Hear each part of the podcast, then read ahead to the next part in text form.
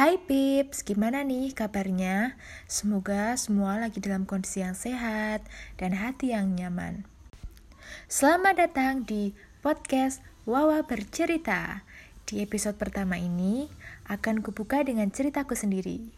Penasaran? Ini dia. Sore itu, hujan deras mengguyur daerah sekitar kampus.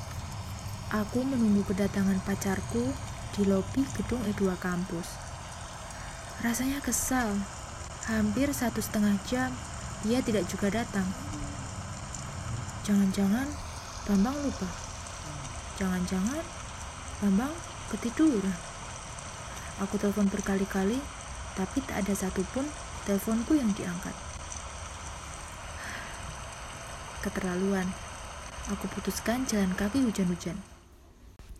Sesampainya di kamar kosan, aku langsung mandi dingin, lapar, lelah, itulah yang aku rasakan.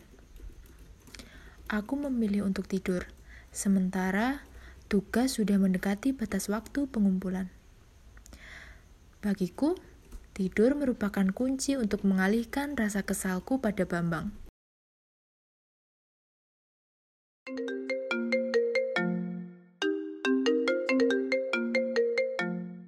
Aku terbangun karena dering teleponku yang terus-menerus berbunyi.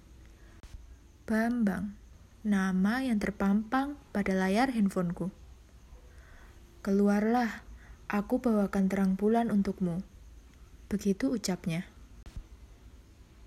Bambang tahu betul apa yang harus dilakukan untuk memperbaiki moodku. Cukup dengan membeli terang bulan rasa coklat keju, makanan kesukaanku. Begitulah Bambang, selalu tahu cara membuatku senang. Sebenarnya, tidak perlu dia membelikanku sesuatu. Sedikit perbincangan dan bertemu dengannya adalah keinginan terbesarku. Aku menghilangkan lamunan dalam hati, kemudian bersiap membuka pintu gerbang kos-kosan. Sementara di depan kosan, Bambang sudah menunggu di atas motornya. Ia tersenyum ke arahku. Maaf ya, tadi aku ketiduran. Nih, aku bawakan terang bulan rasa coklat keju kesukaan kamu. Selesai. Itu adalah sepenggal cerita lama ketika aku masih tinggal di Jogja. By the way, thank you Pips yang udah sempetin denger podcast Wawa bercerita.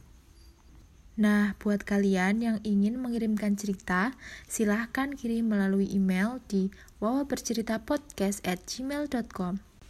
Sampai bertemu di Wawa Bercerita selanjutnya. Dadah!